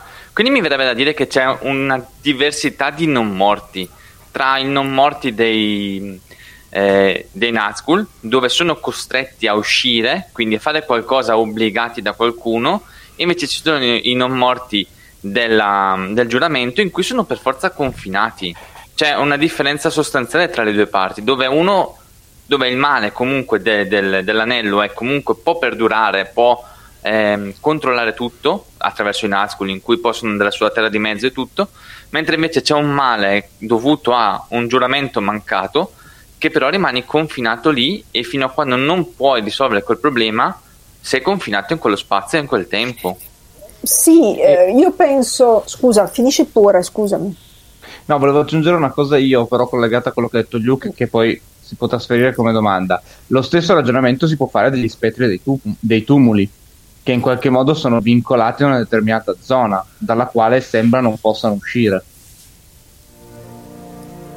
Sì, dunque, innanzitutto i non morti, quelli lì, l'esercito dei morti devono essere, scusate la parola molto burocratica, reperibili, nel senso che se poi eh, Aragorn, deve, l'erede di Isildur, deve passare a riscuotere il suo debito di eh, sudditanza e di, eh, insomma, di parola data, deve sapere dove trovarli, non è che può passare, cioè lui sapeva benissimo che erano lì tra l'altro e, e mi sembra ci fosse anche un, una questione, adesso non ricordo esattamente, una pietra sacrale che era un po' il simbolo di questo giuramento che loro avevano dato. Sono vincolati alla loro storia perché la loro storia è avvenuta lì e loro sono ancora lì a causa della loro, eh, come dire, delle, de, di aver spezzato questo giuramento così importante. Quindi sì, sono radicati quel, in quel posto, come d'altronde anche molti fantasmi della tradizione, no? Che sono vincolati ad un posto perché è lì che si è svolto, quel, che è scattato quell'ingranaggio che li ha trasformati diciamo in non morti. Per quanto riguarda invece gli spettri dei tumuli, attenzione perché sicuramente sono legati, vabbè, sia come fonte, sono legati a queste fonti, dei, delle, queste sepolture anche norrene o appunto di, medievali, no? di questi tumuli che era un modo di, di, di seppellire i guerrieri soprattutto che, che Tolkien doveva conoscere anche per motivi storici, perché aveva studiato certe epoche, ma ehm, non sono non morti veri e propri. Nel senso, questo è importantissimo secondo me, nell'opera di Tolkien non c'è, come ho detto prima, un ritorno dalla morte. C'è al limite chi procrastina ad eternum o fino a un certo punto, come questi, questo esercito dei morti, il passaggio. Ma nessuno va e torna indietro se non Beren per volere di Luvatar. E allora uno si chiede, i Barrow Dali, White, questi, questi spettri dei tumuli, però è detto nel computo degli anni che ehm, il restregone di Angmar aveva mandato degli spiriti ad animare le ossa dei condottieri morti in quelle, in quelle battaglie e che erano stati sepolti in quei tumuli. Quindi lo spirito che c'era dentro quelle ossa e che le animava non era, non era esattamente quello che ave, le aveva abitate in vita, altrimenti sarebbe un'eresia dal punto di vista tolkieniano questo. Solo il Luvatar può, come dire, maneggiare il, la, vita e la morte, no, sopra, per gli elfi, ma soprattutto per gli uomini, poi per, per, i quali è così cruciale. Quindi sicuramente Manuel hai ragione, anche quelli sono vincolatissimi a quel luogo, assolutamente, infatti non, non si spingono grazie al cielo fuori, si trova lì però non sono non morti veri e propri, sono più ossa animate da spiriti eh, malvagi. Cosa un po' assurda è che, to- che, Sauron, lo dico per inciso perché poi mi scappa, ma è una cosa che ho notato e che mi ha sempre affascinato, Sauron, fin dai primordi della sua storia letteraria, narrativa, ancora, quando, ancora prima di chiamarsi Sauron, che si chiamava Thu, e poi eh, so, ce l'ho qua, qua tu, tu, Suvo, su, Sur, Sauron e alla fine arriva Sauron, questo nell'arco delle prime stesure, ma è sempre stato connesso con gli uomini ed è sempre stato chiamato negromante. Solo che nell'universo di Tolkien essere un negromante, cioè uno che si mm, come dire, maneggia la vita, la morte, il rapporto con l'aldilà e vai vieni, gli spiriti così, è un po' come essere un costruttore di navi in una nazione dove non c'è il mare perché il solo, eh, solamente l'Uvatar ha il pieno controllo di queste cose. Allora lui come fa? Lo, lo sgamuffo, cioè il suo come dire, espediente è quello di prolungare semplicemente ad eterno la vita per quello che è il negromante. Bellissimo, siamo già a un'ora e un quarto, quindi stiamo già sforando il nostro limite di un'ora, però Cosa facciamo? Almeno un'altra domanda, Gilby? Ma allora c'è un'altra domanda di Gabriele, poi avrei una domanda per la Barbara Nerd, giocatrice di Warcraft, ma questa te la faccio dopo. Allora, allora Gabriele chiede una domanda: la paura per l'acqua da parte dei Nazgul può essere legata a un significato di purezza o purificazione che l'acqua ha spesso nella mitologia o ne- e nelle religioni? Allora, Christopher Tolkien nei racconti incompiuti mi pare dice che suo padre non spiegò mai la ragione di questa paura nei confronti dell'acqua. Io posso dirvi che è una cosa tipica dei non morti, pensate anche a Dracula, no? tutti i suoi, come dire, la pena che si dà di farsi imbarcare sulla nave nella terra, eccetera, eccetera. Questo per due motivi principalmente, ma non sto parlando eh, appunto specificamente dei Nazgûl, ma dei non morti. Uno che in molte ricordo che questo era stato suggerito a un, a un, Tolkien Lab, mi pare, ma mi avevano fatto notare che in molte religioni eh, la, è proprio l'acqua che divide il regno dei morti dal regno dei vivi. E quindi attraversarlo per queste creature che sono già un po' fuori legge, diciamo, sotto questo profilo, fa paura.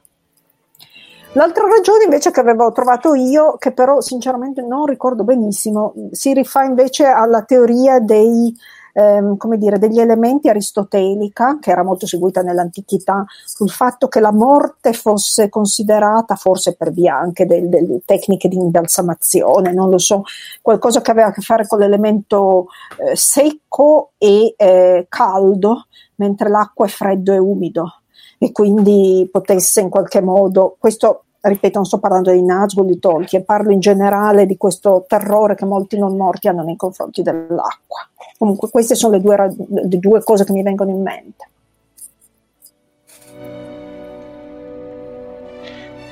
Allora, Gilby, allora, vai la... prima tu o posso... No, dicevo, vai prima tu o posso fare ancora una domanda io? Poi ti vai, faccio vai, fare vai, quella vai, da... Tu, vai, vai, vai, vai.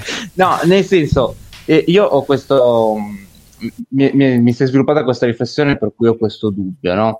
Eh, I nove hanno questi anelli che gli dà Sauron che gli servono per acquisire potere, ok? Perché questo è il, è il discorso, ma contemporaneamente hanno questa um, capacità di dare questa longevità seriale, questa vita lunghissima che sembra appunto una sorta di immortalità. E allora la domanda di fondo è questa, ma dei Nazgul che cosa eh, viene prima? Cioè nel senso l'obiettivo è l'immortalità e il potere il modo per raggiungerla o l'obiettivo è il potere e l'immortalità è il modo per raggiungerlo? Ma eh, penso sia un po' riassumibile in quella frase che è un po' un modo di dire anche banale, no? tipo avessi avuto più tempo cosa avrei fatto, chissà quanti grandi uomini nella storia, da, cioè, dico Napoleone, ma per dire ci sono fatti questa domanda, no? cioè la fragilità che ha costretto uno spirito che era in realtà, come dire, desideroso e anche aveva forse il potenziale di poter compiere chissà quali azioni. Quindi le due cose sono congiunte. Io tendo a buttarla più, sicuramente la, la, lo specchietto per allodole è quello del potere, questi erano già tutti uomini insigni nella loro epoca e probabilmente, come dice Scippi, magari avevano anche veramente delle buone intenzioni originariamente, per cui non gli sembrava vero poter eh, amplificare il loro potere attraverso l'anello. Forse ci metto troppo del mio nel dire che loro comunque l'idea della paura della morte anche semplicemente come finitezza temporale, quello che si diceva prima, poteva spaventarli al punto da essere poi alla fine la carota maggiore sventolata di fronte al loro naso da parte di Sauron però penso che in un certo senso si possano conciliare le due cose, un po' mettendo insieme quello che dicevi anche tu, no? cioè il fatto che la morte comunque oltre a essere una grossa incognita e, e fare molta paura, toglie anche la possibilità di, di, di, di fare quello che loro pensavano tanto bene nel corso degli anni, che poi in realtà si vede che ovviamente non finisce così. Ma...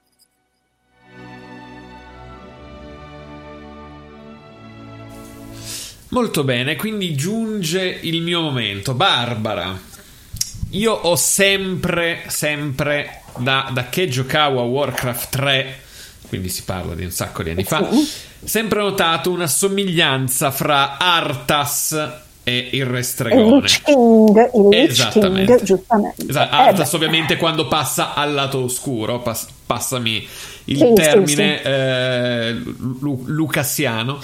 Eh, quindi hai voglia di non so, di dire due parole su questo? So che Ma potrebbe essere una, una, domanda che ti farebbe parlare per due ore, credo, però... In realtà sì e no, nel senso che ehm, io sono una grandissima, come dire, un, un, amore infinito per l'universo di Warcraft, ma soprattutto World of Warcraft, in cui Lich King effettivamente è stato uno dei villain principali.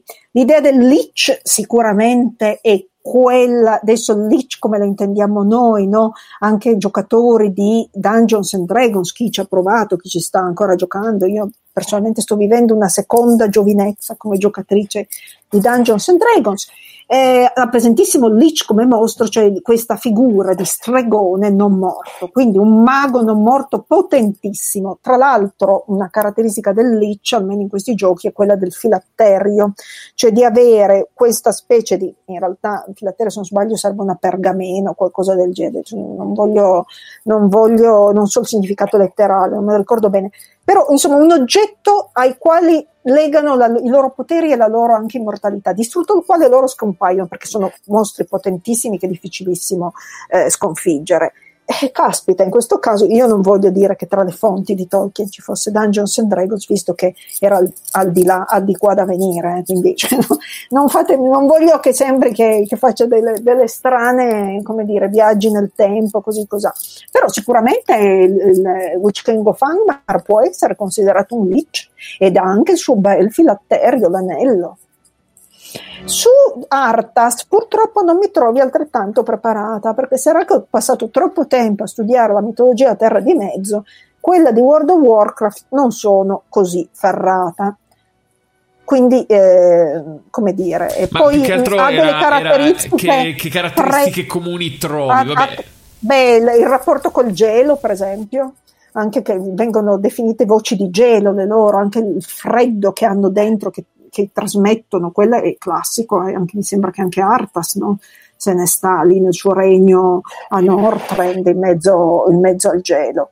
Però Artas era anche un principe gentile, Artas aveva fatto innamorare di sé Jaina Pradmur e Artas era anche un belloccio così, non sappiamo niente di cosa fosse il Restregono, non me lo vedo tanto in quella, anche non sapendo niente de, di quello, senza saperle né leggere né scrivere, non me lo vedo tanto come principe bello e, e giusto che poi si era trasformato, me lo vedo già più tipo, ecco, se proprio devo dire tipo Denethor, però sì, cioè una persona molto austera, molto anche un po' pessimista come carattere, però qua stiamo facendo proprio dietrologie, diciamo... Comunque mi fa piacere la domanda. Non sono così addentro alla mitologia di World of Warcraft per poterti rispondere di più, però forse sarà una delusione. No, no, delusione assolutamente no, però dobbiamo poi approfondire la cosa, secondo me. Allora, vedo che dal pubblico. Vabbè, c'è Norbert che chiedeva eh, una, una, una. Come dire. Eh, chiedeva: sbaglio o i Barrow, eh, Barrow White sono, eh, non sono mostri, creature? Non Ma qualcosa sono, visto che comunque riescono a imprigionare gli hobbit e anche a, insomma, quasi a sacrificarli sono una forma ibridi, diciamo, di ossa animate. Eh, e sono anche da Tom Shipping un suo saggio molto interessante, che è quello che citavo anche prima, che poi viene ripreso anche nella Via per la Terra di Mezzo. Il saggio si chiama uh, The Orcs, uh, Wrights and Whites, uh, The Evil Images of, no, the im, eh, Tolkien's Images of Evil o qualcosa del genere, The In Roots of Branch and Branches, che è una raccolta di saggi. E lui ne parla e dice anche lui riscontra come siano misteriosi e come la loro presenza, che solo in parte, eh, come dire, collegabile con il Witch King of Angmar e così, lasci molto a quell'idea anche di male esistente di per sé e non solo come privazione del bene, che diciamo fa, è uno dei segni di quel manicheismo, eh, sono parole anche di Scippe, verso il quale a volte oscilla un po' l'idea di male di Tolkien, al di là di quella poi cristiana, che è sempre la più presente. Che invece è quella agostiniana del male come assenza del bene, come insomma quella che conosciamo di più.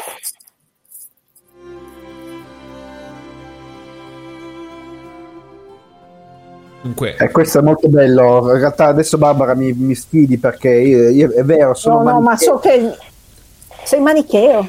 No, no, secondo me so, c'è, c'è, il manicheismo veramente in Tolkien. Cioè, ah, secondo ah, me, ho capito, non ho capito, in... sono manicheo, ho detto. Guarda.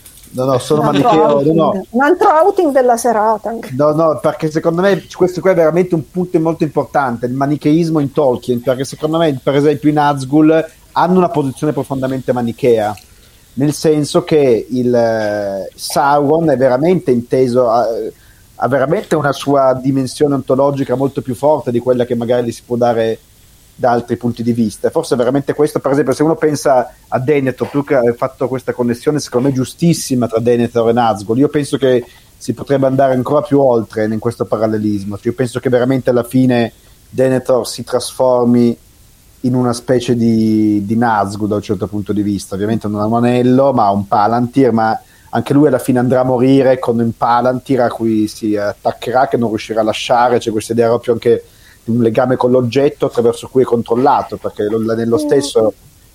Io, da, da, quando dicevo Denethor mi immaginavo più soprattutto come carattere questa figura austera, non quella specie di trave, principe azzurro un po' deviato che è Artas poi nel... Vabbè, lasciamo perdere, quello è un, un universo di un videogame. No, ma io no, sono molto d'accordo con questo. Penso però, che però Denethor secondo me è più il tipo che si butta nel nulla, fregandosene altamente di quello che, che c'è, c'è, anche al di là, cioè non per arrivare al dono di Luvatar, ma proprio anche come dire, sprezzando lo stesso Sauron. Mi sembra proprio la, l'annientamento di qualsiasi tipo di speranza, la scelta del nulla, ma non la scelta del male, è un po' diverso. Io come lo vedo io, eh, però poi non so dai saggi, cioè chiaramente no, sono d'accordo. Da... No, è vero che è così, sono d'accordo. Sì, è un nichilista da un punto sì. dentro, non è sì. un eh, maligno. Non è un seguace del male, neanche di quelli ossessionati col potere. No, sono d'accordo. Sai dove c'è il punto cosa interessante? Che non è veramente libero in questa scelta. Cioè, mm. il nichilismo di Denethor non è un atto libero, che è quello che poi anche il tema di tutti questi Nazgul, cioè che comunque alla fine non compiono veramente la loro volontà, cioè alla fine sono manipolati e questo secondo me è grande, un po' il grande paradosso, cioè che quando uno cerca di prendere la sua, di, di affermare, infatti Denethor dice io non voglio essere il, schiave, il pupazzo di nessuno, io preferisco Denethor veramente fa un atto quasi titanico da un certo punto di vista, ma in realtà è manipolato, verrà scoperto, verrà, verrà adesso, adesso vedo, è disperato non nichilista, sono d'accordo anche con questo, su questa cosa qua, sono d'accordo con questo commento, la parola de- disperato è più precisa, non è tanto, dipende cosa intendiamo per nichilista, ma sono d'accordo. Però in questo, eh, perdere la speranza è manipolato da Sauron, è questo che secondo me è interessante. Ah, cioè, beh, dico... sì, la, la, le, dici, la ragione della sua disperazione sono comunque da attribuire alle, alle malefatte del nemico, le sue eh deviazioni. Sì, lo, lo, dice Gandalf stesso, lo dice lui alla fine è caduto dentro nel controllo di Sauron e Sauron gli ha cominciato a far vedere solamente quello che voleva. Cioè, non è che Denethor ha fatto un'analisi precisa della situazione e poi ha scelto. No, il suo punto di vista, dice, ci dice Gandalf, è macchiato dall'uso del Palantir a livello anche puramente narrativo, nel senso che noi sappiamo che, proprio per come ci spiega poi Tolkien nei racconti incompiuti, che il, eh, Sauron manipolava il Palantir e manipolava la volontà del Palantir. Infatti mm. ci dice eh, poi Gandalf ad Aragorn, pochissimi, anzi solo Aragorn poteva usare il Palantir come voleva. Chi usava il Palantir necessariamente eh, cadeva nel potere di Sauron. Infatti è stato notato in un saggio che c'è un grande parallelismo tra il Palantir e l'anello, perché di fatto hanno un ruolo molto simile da un certo punto di vista, però questo ci porterebbe più lontano, mm, sì. quindi mi interrompo qua.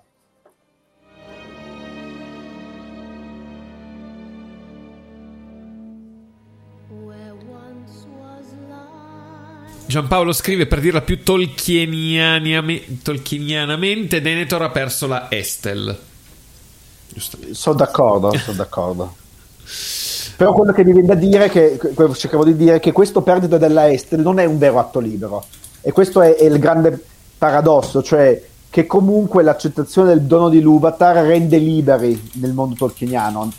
Non, la, il diniego della morte non ti rende veramente libero, tant'è che diventi un pupazzo nelle mani di Sauron, cioè alla fine la tua volontà viene controllata contro il, il, in questo io vedo una grande somiglianza tra un Nazgul e un, e un um, come si dice ed Denethor perché se uno legge poi la sezione dei Nazgul eh, anche lì Gandalf ci dice che alla, all'inizio erano stati irretiti da Sauron cioè non sono satanisti Nazgul non hanno scelto il male in quanto il male secondo me perché comunque hanno scelto una promessa di bene alla fine.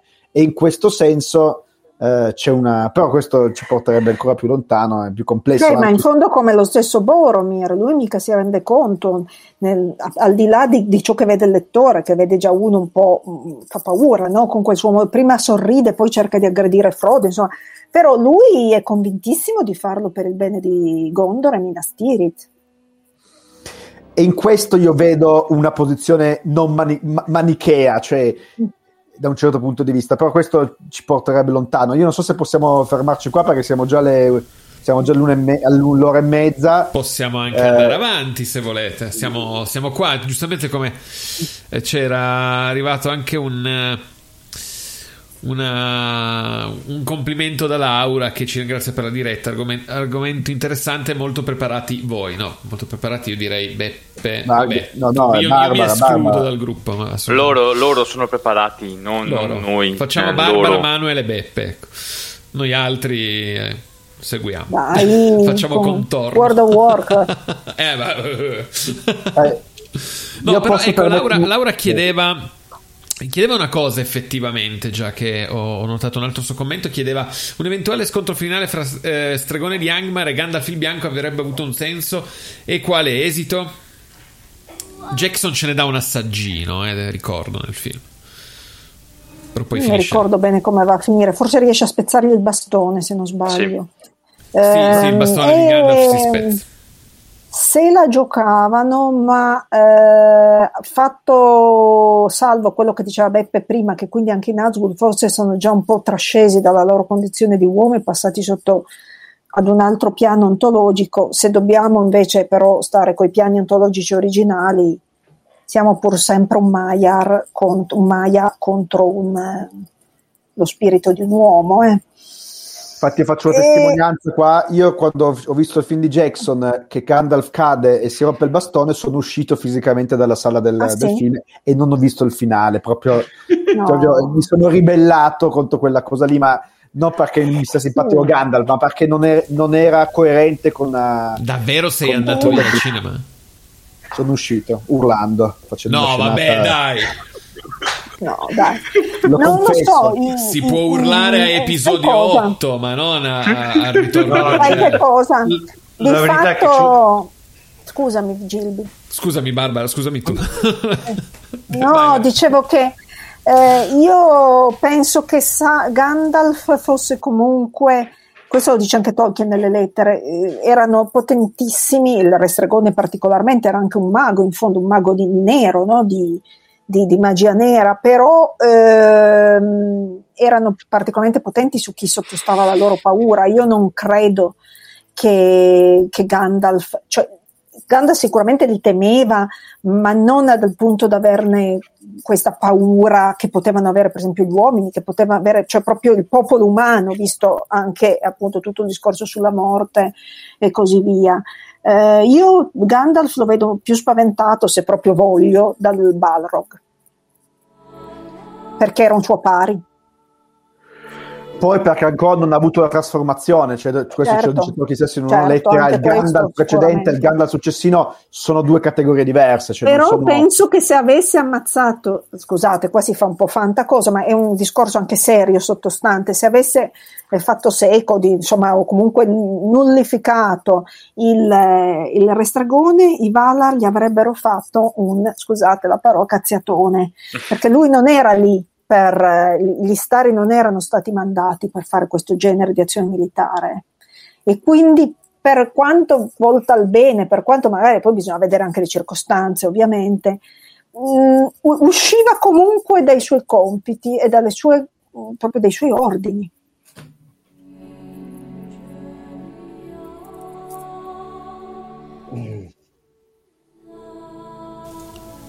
Commento di Amy che scrive grazie a tutti a Barbara per la sua lucida analisi dei personaggi molto apprezzato il link con Macbeth che adoro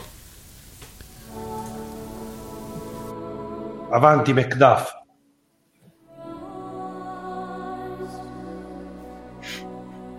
dunque Beppe a te la parola Va bene, io direi di concludere. Vedo tante altre domande, ma siamo veramente a un'ora e 35, quindi... Sì, forse sì. Io ringrazio Barbara, a me piace molto questo percorso che abbiamo fatto questa serata, è stato veramente molto bello, anche perché io sono proprio grato a Barbara di aver dedicato una puntata al Restrigone di Arma, perché sennò fatto, facciamo una carrellata e io adesso mi prendo un po' l'impegno se non ci sarà tuo, su un altro sarebbe bello mettere un altro villain prima della fine di questa serie nella terza tappa se riusciamo a farla. Potremmo mettere proprio Sauron stesso che poverino non c'è e anche il personaggio che dà il titolo al libro, questo non bisogna mai dimenticare, il libro non si chiama Gandalf il Bianco, la vittoria di Frodo, si chiama The Lord of the Rings, cioè Sauron, per, per cui adesso mi prendo l'impegno di, se non c'è nessun altro, di fare una Però il guaio che l'anello e Sauron, cioè di fatto il villain della storia, quello che fa anche più paura personalmente è l'anello e l'anello è Sauron. E che Quindi poi è sull'anello che bis- bisognerebbe fare la, la, puntata. Sono d'accordo, sono d'accordo, ma come sappiamo di, per, per, quello che è l'impianto tolkieniano, Sauron e l'anello è la stessa cosa, cioè certo. è un Orcux, adesso certo. perdonatemi questa parola, ma... Stavo per dirlo è, io, ma mi sono trattenuto. È il modello di quello, cioè come sappiamo mm. Sauron ha dovuto dare gran parte del suo potere all'anello, l'anello è chiaramente una parte di Sauron è la parte più importante, la più... Ma non perdona, eh, comunque non c'è nessuno che riesca veramente, a parte Tom Bombadil, che vabbè è un po' un caso su eh, però, è, è, diciamo, però... però, non lo domina, è un, come dice Gandalf, sì. Aragorn, non, ne è immune. Finirebbe per, finirebbe per, perderlo però perché non è neanche in grado di gest- gestirlo, tra virgolette, insomma di amministrarlo, di metterlo al sicuro. Non... È veramente infido l'anello e infatti tutti coloro che hanno un minimo di saggezza o un massimo di saggezza se ne tengono bene. Se lo conosci lo eviti di nuovo per finire quelle frasi fatte, ma veramente. Eh? Quindi direi, eh, usiamo anche adesso per annunciare che faremo una terza leg, sei d'accordo Gilby? Assolutamente sì, ma anche una quarta, una quinta, un quarta, poi io, Veron, io, dopo, io lascerò l'Italia e le sue beghe, tornerò in Inghilterra e vi invito tutti lì. E, come tanto via dice, internet no, puoi, andare, puoi essere dove, un po' dove vuoi, ecco. Vengo anch'io se non ci sono le beghe. Eh, infatti, a luglio agosto facciamo così. De- de- annunciamo ufficialmente che non concluderemo purtroppo come con Luke e Tony che sarebbe stato la, la ciliegina sulla torta ma ci prenderemo un'altra fetta. Quindi dopo due, tre due settimane faremo Legolas e Gimli ma poi andremo a fare un, una serie finale. Io posso già annunciare a questo punto che l'ultimissimo personaggio sarà Tolkien stesso prima della Molto mostra che ci farà ovviamente il, più, il massimo esperto della vita di Tolkien in Italia Toronto Cilli. Ma dopo questa sera mi prenderei la libertà di farne una puntata io su Sauron, eh, diciamo così, come in coppia quella di stasera. I, ce ne serviranno altri due, sentiremo, ci sono alcuni che ci hanno già scritto, chiedo perdono a tutti se non ho ancora risposto, sono stati mezzi un po' pesanti, ma quindi ci rivediamo poi per la terza leg, ovviamente dopo il gran finale della seconda che vi invito tutti a non perdere tra due settimane con i due Tony e Luke. Però al di là di questo ecco. ringrazio tantissimo Barbara di questa serata. Grazie a voi, anzi grazie a te Beppe per avermi coinvolto in questa bellissima iniziativa che ha tanto contribuito a far conoscere tutti questi personaggi, è stata molto seguita io credo, è una, sì, sì, una molto, gran molto. bella cosa. E grazie a tutto lo staff naturalmente, eh, Manuel, Gilby, Tony, Ici e Luke. Come si vede molto bene questa sera, è quello che abbiamo provato a fare in tutta questa percorso, c'è spazio per tutti nel mondo tolkieniano, questa è una roba che, a cui noi crediamo molto, cioè ognuno ha un contributo da dare e questo è, se c'è un luogo in cui si può fare esperienza di questo siamo molto contenti e questa sera lo è stato veramente, grazie tantissimo Barbara. Alla prossima. Allora, ricordiamo eh, allora solo velocemente i prossimi due appuntamenti di Radio Brea che sono giovedì 17 con la compagnia di Radio Brea e come già Beppe ha detto, giovedì 24 invece, prossimo appuntamento di Many Pets One Road con la coppia che scoppia, Luke, Luke e Tony che ci parleranno di Legolas e Gimli. Potevano fare anche Merry e Pipino loro due, però effettivamente. No, era più Merry e Pipino sono già stati fatti. Poi, Hai ragione, è vero, no, è vero. Pipino ma anche, no? Merry. Pipino ma anche, vero, è stato fatto meglio. Solo Merry abbiamo fatto. Però... Comunque ci tengo a ricordare che sarà una puntata lunghissima perché hanno due personaggi da fare, sono in due, quindi preparatevi perché sarà un fine di second leg davvero scoppiettante. Roba... Ma non date tutte queste aspettative, non date tutte queste aspettative che poi la gente ci crede. Eh, Ma è vero, manteniamo un tono e così e così sarà scoppiettante, sarà di alto profilo, ne sono sicuro. E, e sarà no, bene anche perché fa parte di Many Pets on Road. Guai se facciamo brutta figura. Eh, con ha ragione. Sarete tra l'altro esponenti, eh, anche voi esponenti di sentieri tolkieniani. Quindi eh, mi raccomando. Allora, mi st- state caricando di responsabilità inutilmente. Eh? Cioè, io, io, lo sto dicendo. Cioè, questa è la paranoia che mi sto facendo da circa sei mesi. No, è vero. Devo, di- devo dirvi una cosa. So. Ogni volta che io e Anto ci sentiamo per fare le domande, che poi vengono poi sistemate tutto. Ma noi quando è che faremo Legolas e Gimli? Ma come facciamo? Ma di qua, quindi a- no, perché poi, perché poi eh, si tende a dimenticare quello che è stato il trascorso fino ad ora abbiamo avuto studiosi internazionali di particolarmente alta levatura culturale, non non, senza sottovalutare la Lega italiana che ha, ha, fatto la sua estrema figura in maniera anche se non pari, quantomeno pari a livello, a livello internazionale. E poi alla fine si chiude con chi con, con un bresciano è quell'altro che viene dal deserto. E cioè, parla per te, io sono contento di questa cosa. Sappiatelo. Di, di cosa? Di essere bresciano? O, o, no, no, tutti e due, nel senso che No, vabbè, di, aver, di far coppia con Anto ormai è una vita, ma eh, questa non è una coppia di fatto, ricordiamolo. E seconda cosa è il fatto di fare meno serata.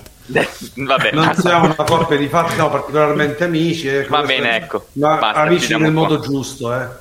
Giusto. Eh, Da, da questo intervento che è stato fatto finora capirete che la prossima sarà una serata scoppiettante. L'avevamo Sì, promesso. infatti. lo Ecco, quindi non io, me perdete. la sto facendo, io me la sto facendo addosso. Va bene, dopo questo, con questa immagine vi salutiamo tutti. Ciao a tutti. Grazie a tutti Buona e grazie Ciao. Ciao.